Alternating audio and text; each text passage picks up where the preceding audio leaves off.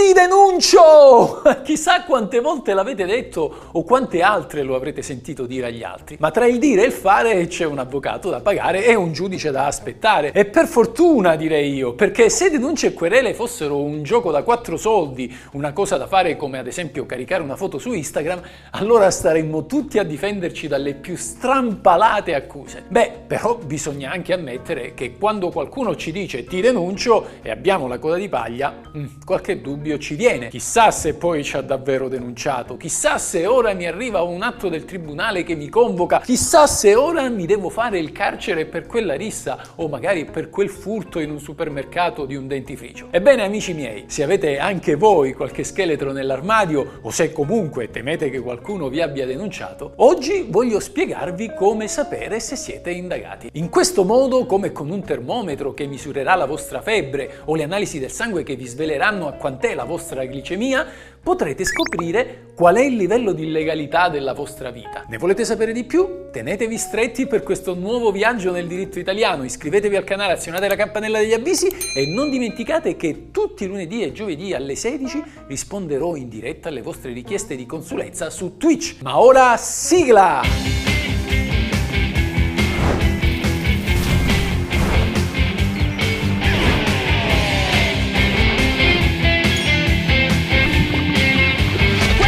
Legge.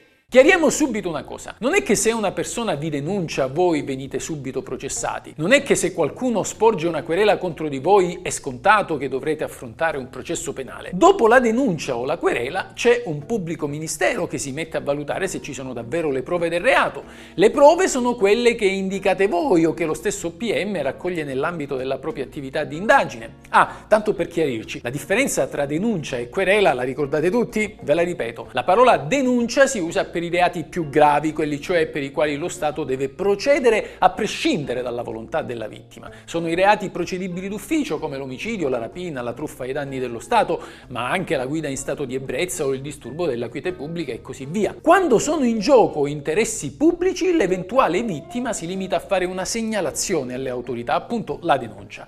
Ma con o senza denuncia le autorità devono comunque attivarsi per punire il colpevole. Invece, quando si tratta di reati meno gravi, la macchina si mette in moto solo se lo chiede la vittima. Questa richiesta è la querela. La querela quindi si presenta solo per i reati procedibili a distanza di parte, come la truffa o il furto. Ad esempio, se un vostro amico vi tira un pugno sul muso e vi procura delle lesioni, potete perdonarlo, tenervi l'occhio nero e non presentare una querela. In questo caso lo Stato non agirà contro di lui. Torniamo ora a noi. Come fate a capire se qualcuno vi ha denunciato o querelato? Come vi dicevo, dopo la denuncia denuncia o la querela scattano le indagini. Le indagini sono una fase del procedimento penale durante la quale gli inquirenti si mettono alla ricerca delle prove che possano sostenere l'accusa in un eventuale processo. In altre parole, le indagini preliminari consistono in quella necessaria attività che l'autorità giudiziaria deve svolgere per verificare che la notizia di reato sia fondata. Ad esempio, se qualcuno sporge denuncia contro di voi, occorre verificare che questa denuncia sia veritiera e l'unico modo per farlo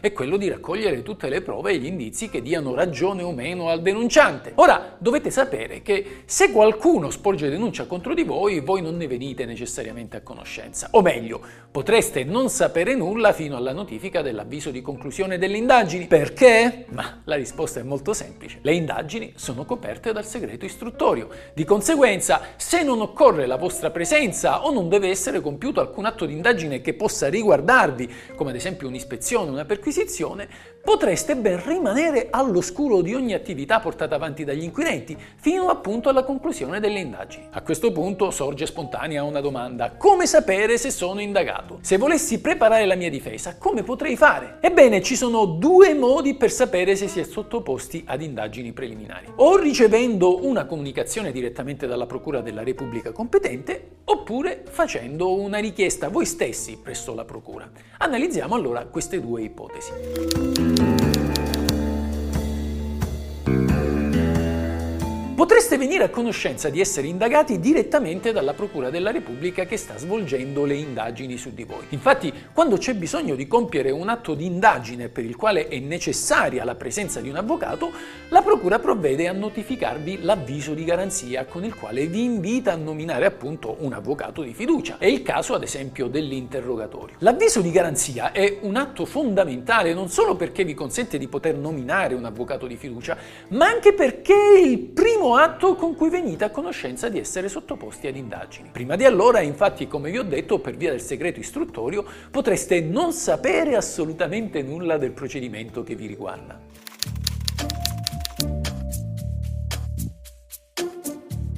Ora vi chiederete, e se non mi arriva alcun avviso di garanzia perché non si stanno compiendo atti di indagine per i quali c'è bisogno dell'avvocato? Come faccio a sapere se sono stato denunciato o querelato? Ebbene, un modo c'è. Dovete recarvi in procura e depositare un'apposita istanza con la quale chiedete di avere conoscenza delle eventuali iscrizioni a vostro carico nel registro delle notizie di reato. In questo modo potrete sapere autonomamente oppure delegando un avvocato se siete indagati e per quale reato. Ovviamente chi si reca in procura per chiedere una notizia di questo tipo ha avuto in qualche modo sentore di essere sottoposto a indagine. Raramente si inoltra una richiesta del genere, magari soltanto per stare tranquilli e per dormire la notte, come io mi faccio le analisi del sangue tre volte al mese.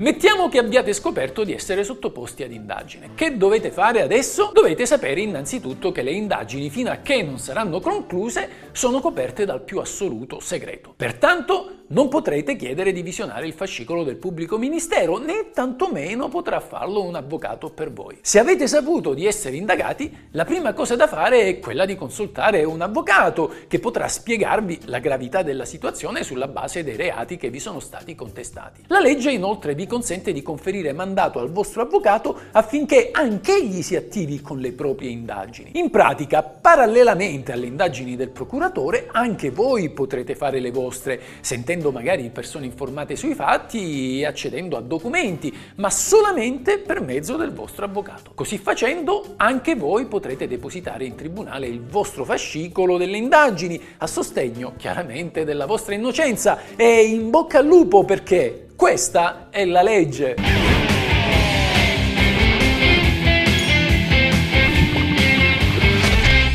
Dunque, questi sono i motivi per cui non puoi rubare perché questa è la legge. Questa è la legge. Questa è la legge. Ciao amici, se vi interessa sapere cosa dice la legge, come va interpretata, cosa si può fare e cosa non si può fare, il tutto in un linguaggio semplice ed accessibile a tutti, iscrivetevi al mio canale. Questa è la vera legge.